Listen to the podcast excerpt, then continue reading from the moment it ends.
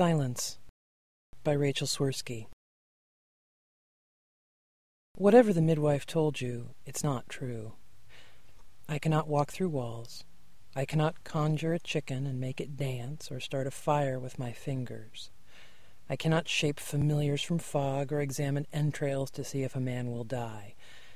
I cannot resurrect your son. I tell the truth. That's all.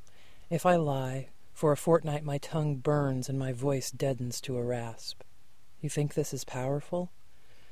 A thousand years ago, I'd have been the plaything of tyrants who'd have used me and struck me mute with branding irons afterward. Luckily, I live now, when glamour sparkles in our eyes and soap operas froth in our mouths, and no one can tell truth from lies. Are you sure you want to ask me this? Don't you fear the answer? Aren't you afraid I'll tell you we're nothing more than carbon, water, calcium, phosphorus, potassium, chlorine, and magnesium?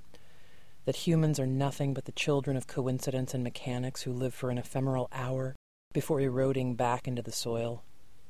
I might tell you that your stillborn son had a briefer hour than most, but is just as dead and just as gone.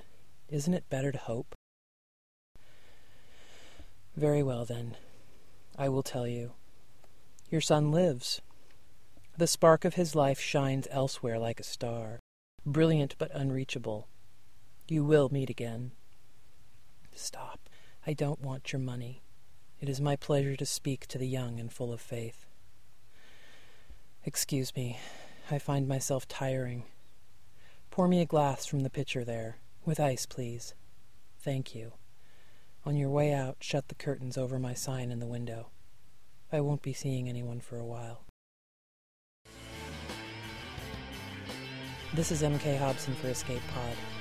Find us online at escapepod.org.